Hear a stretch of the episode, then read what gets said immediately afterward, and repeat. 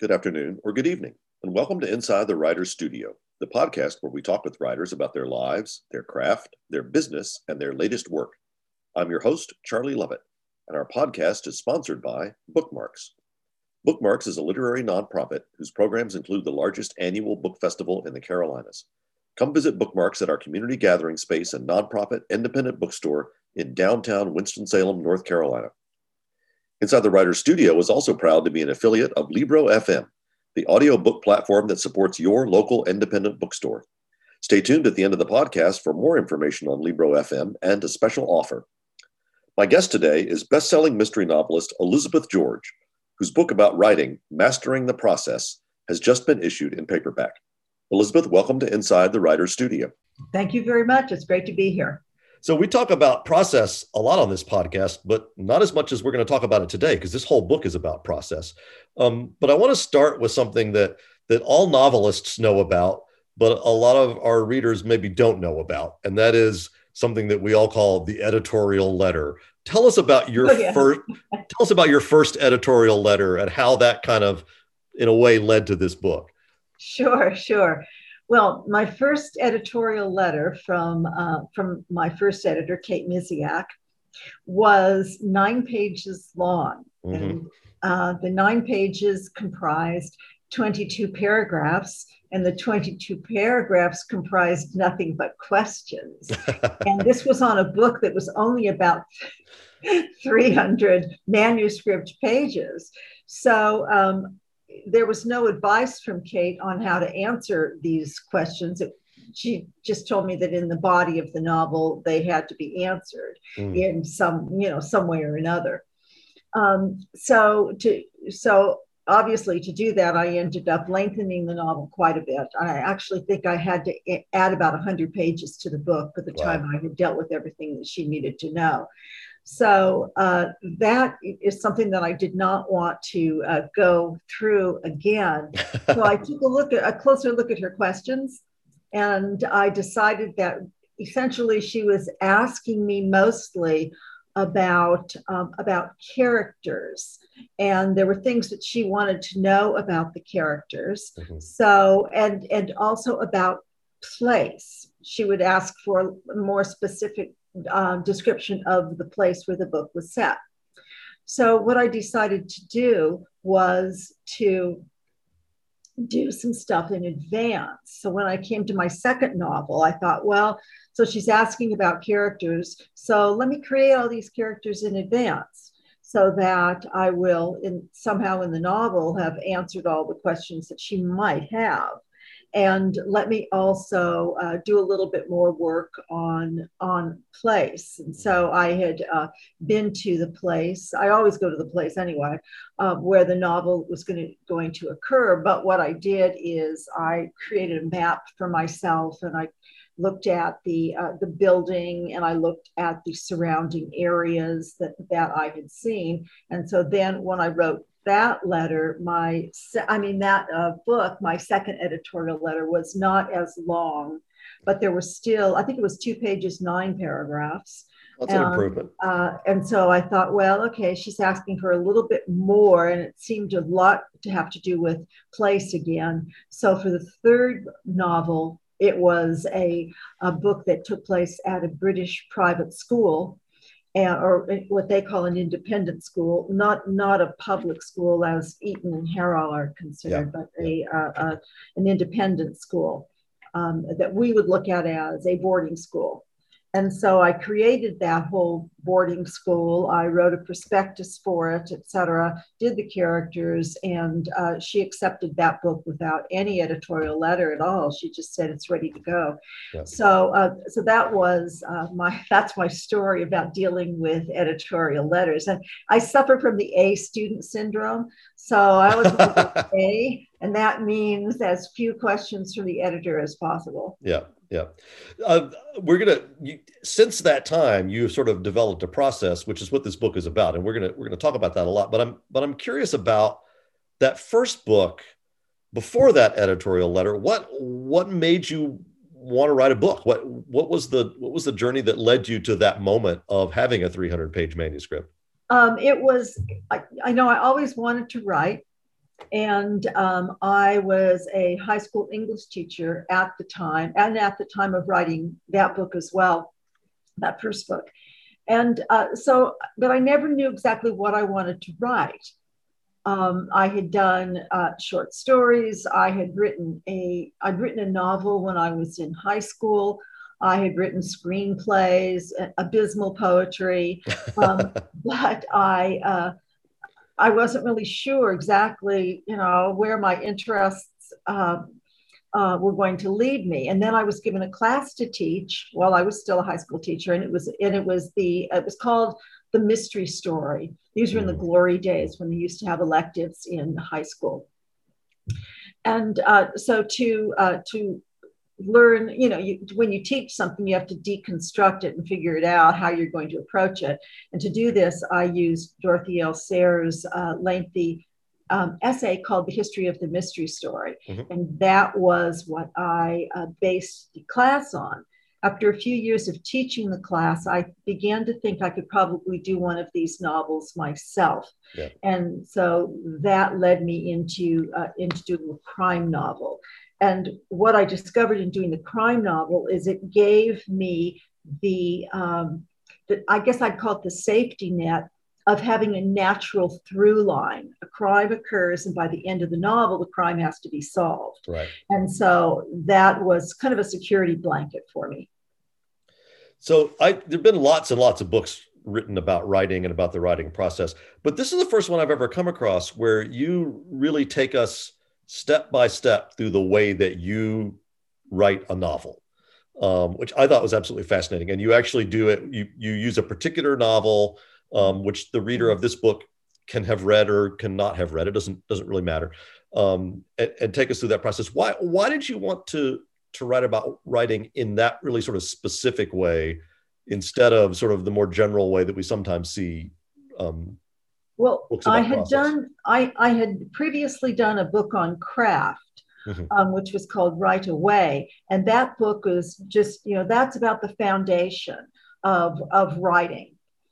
And um, I realized that a lot of times what occurs is that people get together in a writing group, a critique group, or often are taking a class in creative writing, and there is uh, and it's really just sitting around looking at someone's writing and saying what they like about it and what they don't like about it yep, yep. but what i what i discovered in, with with as a teacher of creative writing was that unless people had a foundation in uh, in writing itself in the craft that um, they really weren't going to be very useful as uh, as critiquers because people would say things like well this isn't working for me well, okay, you know.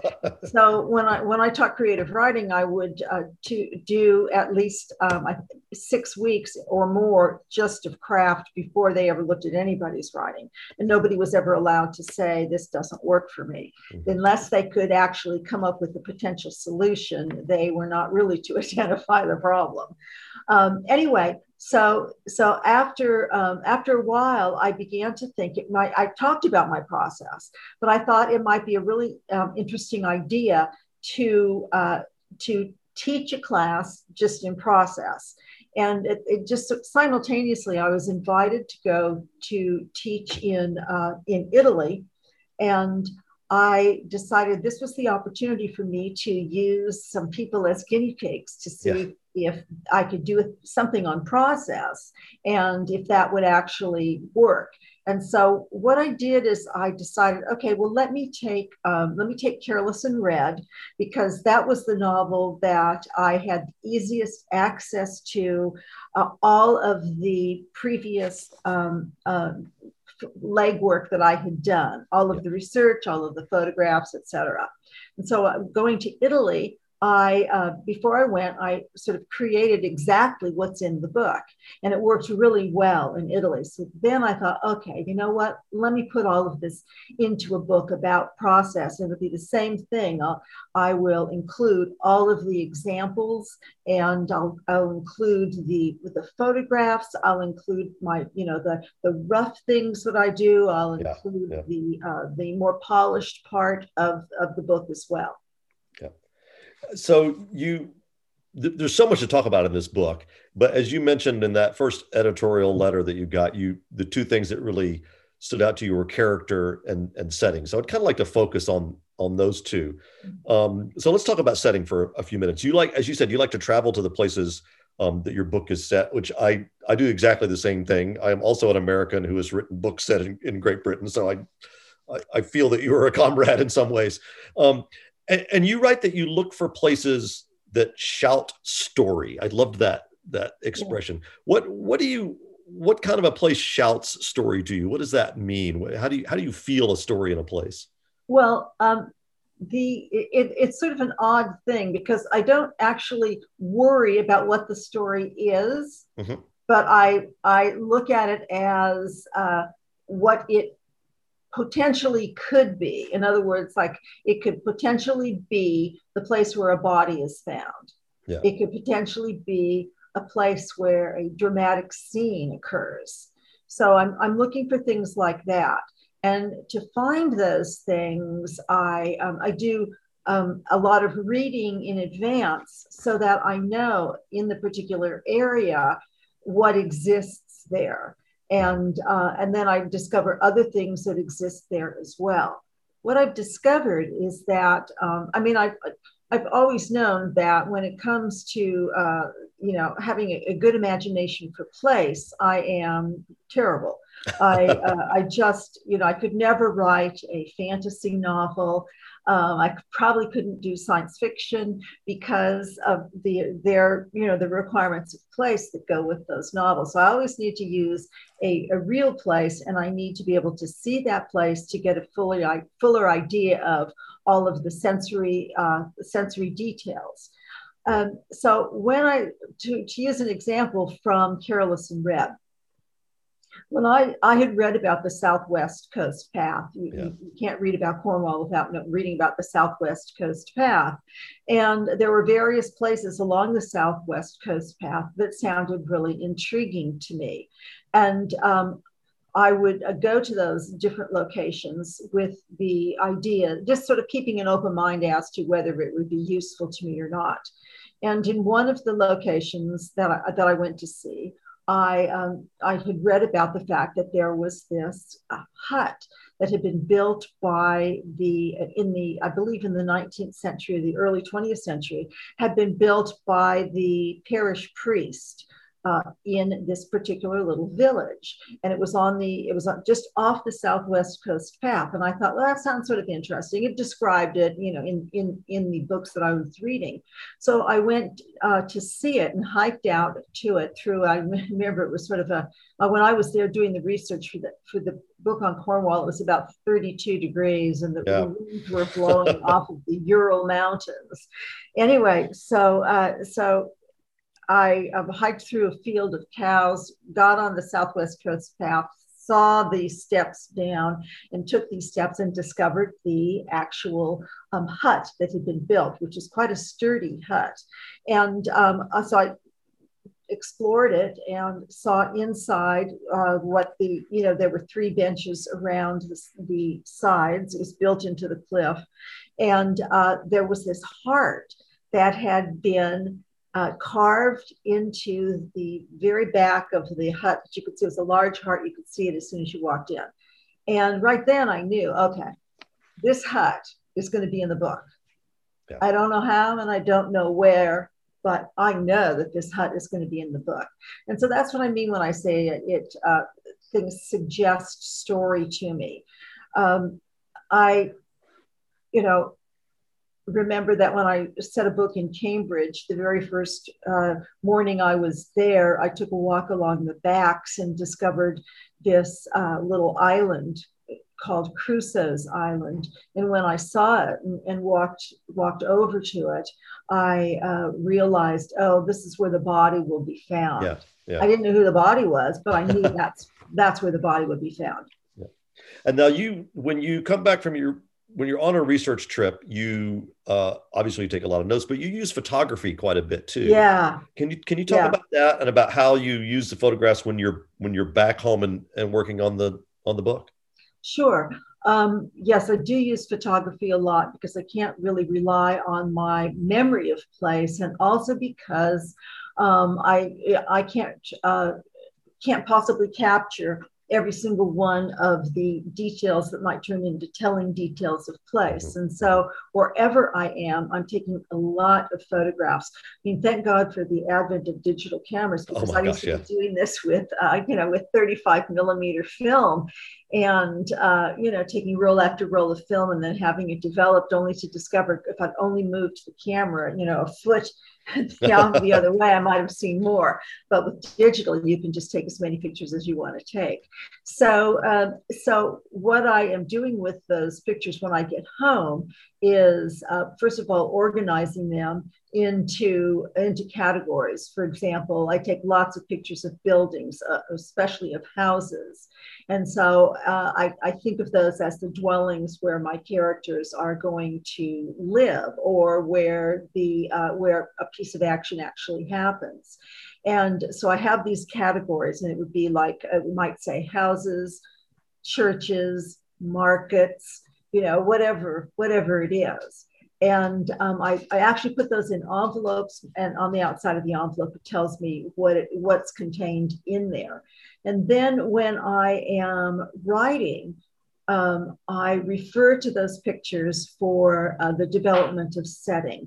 And so, what I will have is not only the, the photographs, but I'll also have my notes about that place. Because when I'm there taking photographs, I'm also speaking into a, uh, a digital tape recorder and every day at the end of my uh, at, the, at the end of my adventures in this particular area that i'm exploring i then type up those notes. Right. And then when i get home i print them up. So now i've got not only the photographs of the place and what i've read before but i also have notes about my impressions of the place. And so that that will include the um, the other sensory details besides sight so, as I, I, mentioned this before, like me, you're an American who writes books that are set in the UK. Do you think being from a different country, being a little bit of an outsider, does that give you a different perspective on on Britain, on British life, on British people than than if you were a British writer writing British mysteries? Probably, in that um, it certainly allows me to to notice details that people tend not to notice when they live in a place and are walking around it every single day. Mm-hmm. So, uh, so you know, there's there's a reason why it's really difficult for me to write about a place where I live, and it has to do with being able to see the see the details. It's much easier for me to go to a place and uh, and then come back and, and, come back and write about that place. Yeah. Um, as far as you know, cultural details. Um, I work pretty hard at getting those correct. I, um, you know, I, I can't, I don't get everything correct, but I've got a really good, uh, I have a good, I've always had really good um, British uh, ed- editorial input. And yeah, yeah. Uh, all of, all of, I've had just three British editors over my career, and they've all been really terrific as far as um, guiding me if I'm getting something wrong. Yeah. yeah. I, I have British friends who will read the book after it comes out. And every now and then something slips through. I got scolded one time because I used the word stairs when I should have said steps because apparently one of one of them is indoors and one of them is outdoors, which I I did not know. So it, yeah, yeah, it's, it's yeah. Great. Isn't that funny? But it, yeah, yeah, there's t- those tiny little cultural things that that we wouldn't notice, but it is nice to have have people over there looking. And they, so and there's the, there's oh let me just say that there's also yeah. the social the the um, the uh, clues to your social class. Oh yeah, because yeah. you know if you say toilet um, instead of loo, or uh, if you say um, couch instead of sofa. Right, right. You know, these are like things that we wouldn't even think about. You know, people call couches and here in the United States, you call it a couch, a sofa. I knew somebody called it a Davenport, which is indeed, a, you know, another yeah, kind of piece yeah. of furniture. But in England, all of these are are social cues. Yeah. And uh, and and very revealing about uh, an individual's background. Yeah, one of my favorites is whether you put the milk into the cup first or the tea into the cup first. Yeah, I've never been like, sure about that. Yeah, I think if I think if you're a working class, you put the milk in first, and if you're upper class, you put the tea in first. I don't, you know, so but yeah, those little things just they fascinate me. So let's move on to characters now because we've started started to move in that direction. You create uh, two documents which I found absolutely fascinating. One of them you call a a character prompt sheet, and one of them is a character dossier, which is sort of built from the prompt sheet. Can, can you talk about those those two documents and your process for creating them? Sure. Well, the prompt the prompt sheet well, the prompt sheet is uh, is just a list of various categories that I want to look at, but don't necessarily have to look at when I'm creating a character. There's certain things that are always going to be in a character analysis, just the character's physical appearance, uh, the character's uh, core need, the character's psychopathology. Those things are always going to be in a character analysis. But there's other things that that I might not include if they if they aren't really relevant to the story. Things like the you know the way they walk or their um, well, that's the only one I can think of off the top of my head. Just like I know I have a gait down there, G A I T, and that's so uh, to indicate how they walk. Um, but there's certain things that are always there. So, so when I'm doing an actual character analysis, I, uh, I start with the character's name, which is has already been determined um, prior to uh, even beginning the, uh, the, the character analysis because I have a list. I go from generic names to uh, generic roles in a book to specific names of people who are fulfilling those uh, generic roles to then the creation of the character analysis. And um, as I'm writing this character analysis, I'm doing it always in stream of consciousness fashion.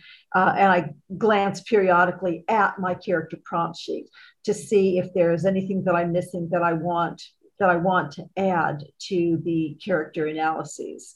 And by the time I'm done doing it, uh, doing the whole analysis of a character, essentially I have acted as the person's um, spiritual guide, uh, psychological counselor, um, you know, uh, think of about their um, their their biographer, the, the where you know the historian that puts puts them in a particular place at a particular time. I've just sort of touched every single base that I can think of, and, uh, and and what I like about this this particular process is that really it's the only time aside from the creation of the rough draft where I'm I'm, I'm a god. I can make yeah. uh, these people anybody anything I want them to be, and the only one that's actually created to do anything specific is the killer, and everybody else uh, is there to not to serve the interests of the story, but to serve their own interests and to live their own lives. So when a reader opens my book, what I want the reader to have the feeling of is that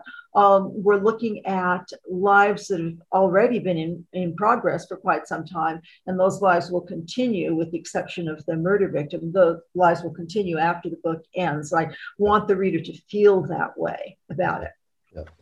Um, what I think this this is a book. Of course, it's going to be fascinating to people who want to write but to me, you know, I, I found myself as a novelist looking at, at things like your character prompt sheet and and your dossiers and th- and think going back and thinking about my own characters and thinking, hmm. okay, what was their, you know, and sort of trying to answer the questions. And one of the ones that that I really had fun with was something you just touched on was the core need. Talk yeah. about what talk about a character's core need and how that helps you sort of shape who the character is.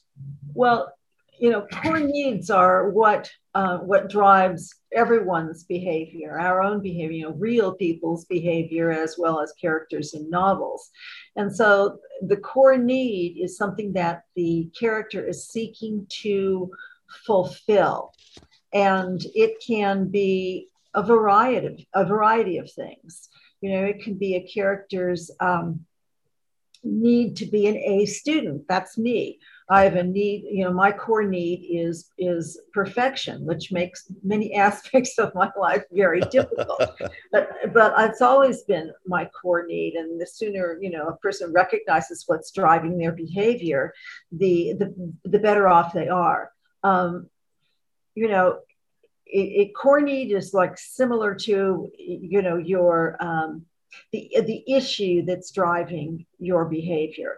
For example, a, a young girl who loses her mother uh, at, at a very tender age, and uh, her need to uh, replace that person to find um, a maternal figure would be something that would then drive the rest of her behavior, even though she might not even be aware of it. As a matter of fact, most people aren't aware of what it is. They're, you know, it's like, why am I doing what I'm doing? Mm-hmm. I often thought that about uh, you know, about Donald Trump, I would I would say to my husband, like, you know, what's really sad is he doesn't can't take a step back, yeah, and uh, and ask himself, why am I doing this stuff? What's going on with me?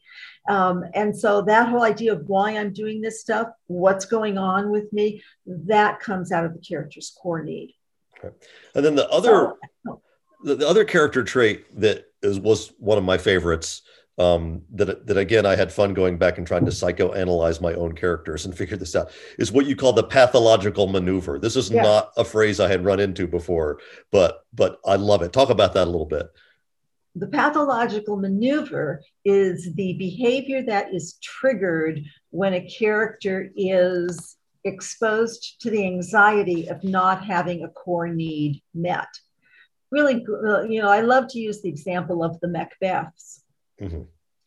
Macbeth, um, the there's a lot of you know here's how i always i taught macbeth in, in school for many years. And um, here's how i've always looked at the play. Some people say this is a play about ambition and i've never seen it as a play about ambition. I've seen it as a play about manhood. Mm-hmm. and that more than anything else macbeth wanted to prove himself a real man and that's how Lady Macbeth controls him.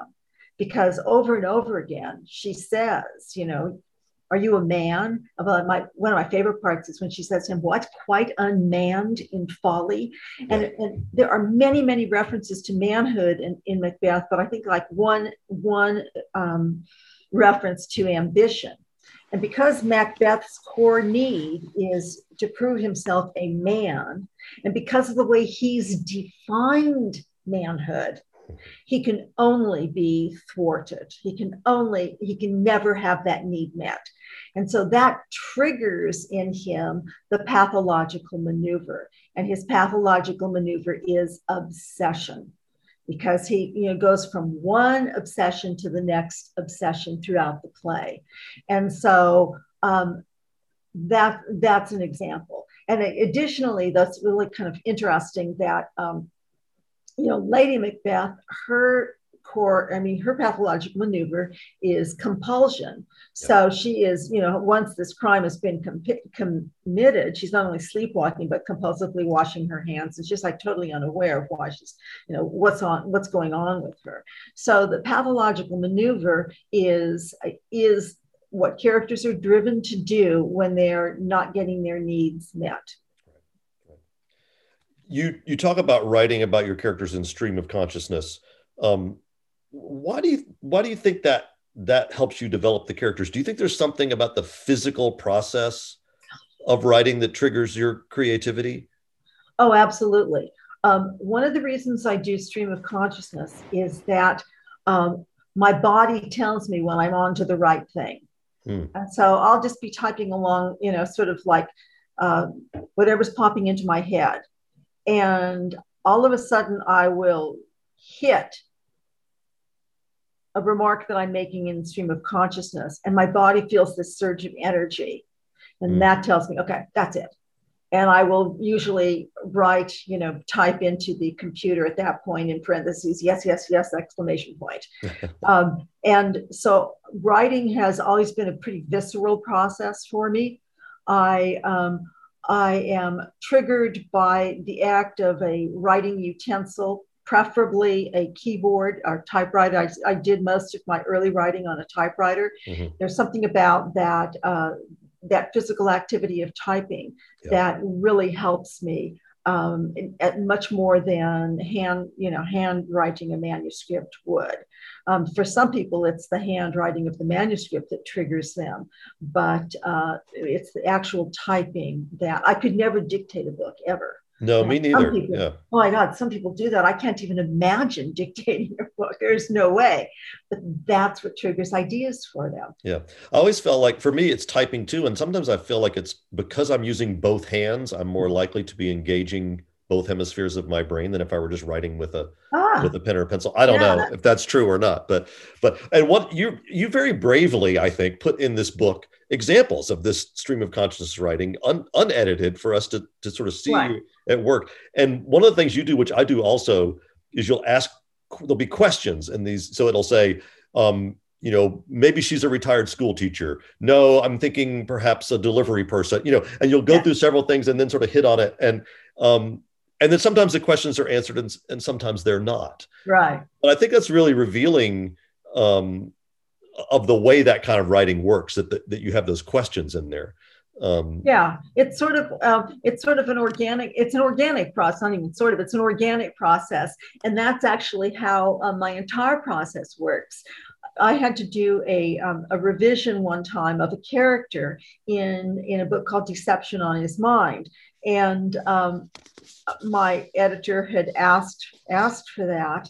And so i wasn't really quite sure how i was going to address myself to it. And she said okay here's what we'll do. We will let's get on the phone together. We'll do this every afternoon. We'll go through every scene that the character is in. And um, and she would then say to me okay here is where you've got a problem. And so then i would say okay and she'd just wait in silence while i addressed the problem. Yeah. But i remember um, reading her a sentence it, it, about this character or in the character's point of view. I can't remember, but I mean, I, I read this sentence and she said, she said, um, all right, but I don't see where that's going. And I said, oh, wait, just, just wait. I'll, I'll be able to build on that sentence. And that is what is is uh, so important in my writing is being to is being able to build so that um, I'm I, I, call it uh, I call it an organic way of writing that I and I tell my students give yourself a place to go with your writing. For example, I like this is the example I use. If you say you know Mary slammed the door, okay. She slammed the door. Maybe that'll help you a little bit. But if you say Mary slammed the door for the third time that day, you have more to work yeah. with now. Yeah. And so I'm always looking for the sentence that's going to give me the most to work with. Mm-hmm. You read about ways of creating or heightening tension in a scene to, to create greater drama. And I, as I was reading about that, I immediately sort of flashed to the way that filmmakers use music to do that mm. exact thing. Well, tell us about your writing environment. Do you write in silence? Do you write do you play things in the background do you like the window open i mean what what works for you in terms of sort of triggering these ideas um, you know i uh, i write in silence um, i would not be able to have anything like music on mm-hmm. or um, certainly not the television I, I know somebody who has the television on very low in the background oh, and that's God. like she needs that to oh. be able to write but i need to i need it to be quiet or um, if there is if there is natural ambient sounds, that does not bother me. Like here in my office, I can um, I can hear um, the dimly the sound of the freeway going through Seattle, yeah. and it's just white noise. It doesn't bother me. But interestingly enough, what also doesn't bother me is like a dog barking. Does not bother me, um, or even a leaf blower doesn't bother me. I suppose with leaf blowers, I know it's not going to be that long, that long, but um, so those are, I mean, especially dog barking or birds twittering or whatever, yeah, yeah. Um, those kinds of things don't bother me because they're sort of like ambient things. But if my husband, who has he's deaf in one ear, so he has a habit of talking in a very, very stentorian voice when he's on the phone. Um, if we are, if he's with me when I'm working, it's, you know, he has to like leave the house to have this. and frequently it's like he's not close enough, he's still too close. So that kind of thing. Um, but also if the if the conversation is like a bunch of people talking at the same time and I can't really distinguish what they're saying, that doesn't bother me either. Yeah. Yeah. So I mean, obviously, the idea of writing a book about writing and of being a creative writing teacher is that people can be taught to write. People can be taught to paint. People can be taught to compose right. music. But even though you can be taught to write and paint and compose music, even if I put in my 10,000 hours, I'm never going to be Jane Austen or uh, Van Gogh or Mozart. What, how much of writing can be taught and how much of it is just you're either blessed with it or you're not? Yeah, well, I think all of the, the entire craft of writing obviously can be taught. Just like if I always use the example of, um, of sculpture.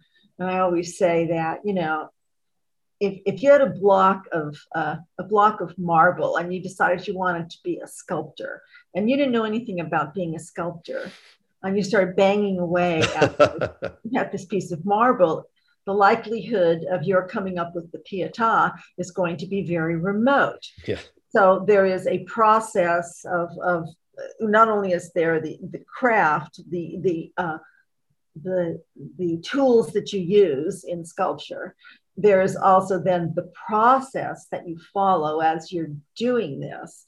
And then there is ultimately the finished product. But in all cases, you do also have to have some natural talent. Mm-hmm. But I, the, the main thing is that, you know, I, I always say to students look, if you have talent, passion, and discipline, you're going to be you're going to be published. Mm-hmm. If you have talent and discipline, you're probably going to be going to be published. If you have passion and discipline, there's a chance you would be published. The one thing that you must have is is discipline. Yeah, absolutely. And uh, so the more you can add to that basic discipline, the better chances you have. So you know, discipline and talent that's pretty nice. Yeah. Um, I've always loved writing, and I think that um, you know I've had a facility for language, the English language, for a long time, but I also was an enormous reader and have been for my entire life, which I also think is really important because a lot of writing is osmo- osmosis. Yeah. yeah. At one point, you use one of my favorite words, um, which is serendipity. Can you talk about the role of serendipity, both in your research and in your writing? Um, yeah, in, my research, it is that moment when I come across something completely unexpected that is going to have a uh, is going to have an effect on what it is that I'm creating. My favorite serendipity, uh, serendipitous experience happened on a train ride between um, um, where was I? Oh. Um, Milan and I was going to Florence or was I going? No, I think I was going to Padua. And um, sitting next to me on this train was a gentleman who, who was turned out to be an Englishman, and he was on his way to Venice, where he goes every every year and we just got into a conversation and i'm always interested in what people uh, do or what brings them to where they are so i got into this conversation with the gentleman and at this particular point in the book that i was writing i knew what the means of murder was, but I had no idea how the, the killer was going to put um, his, his hands on this particular means of murder. So I'm talking to this guy in the train, and he tells me what he does for a living. And oh my God, it's exactly what I need for my means of murder at that. So that's what I mean with serendipity. You just never know um, when something is going to happen or uh, you're going to come across someone who's going to absolutely turn your entire uh, book around and give you exactly what you need. Yeah, yeah. I find for me that happens a lot with historical research too. I'll be, I'll be trying yeah. to find out, you know, a, a, detail for a character or something, and what I end up finding out is just way better than anything I would have ever had the courage to make up. You know. Yeah, yeah. Um, so a lot of writers tell me that they don't like to read other people's novels while they're working on their own novels, um, and, and I'm curious how you feel about that. But I'm also curious about, you know, you were you were part of a long and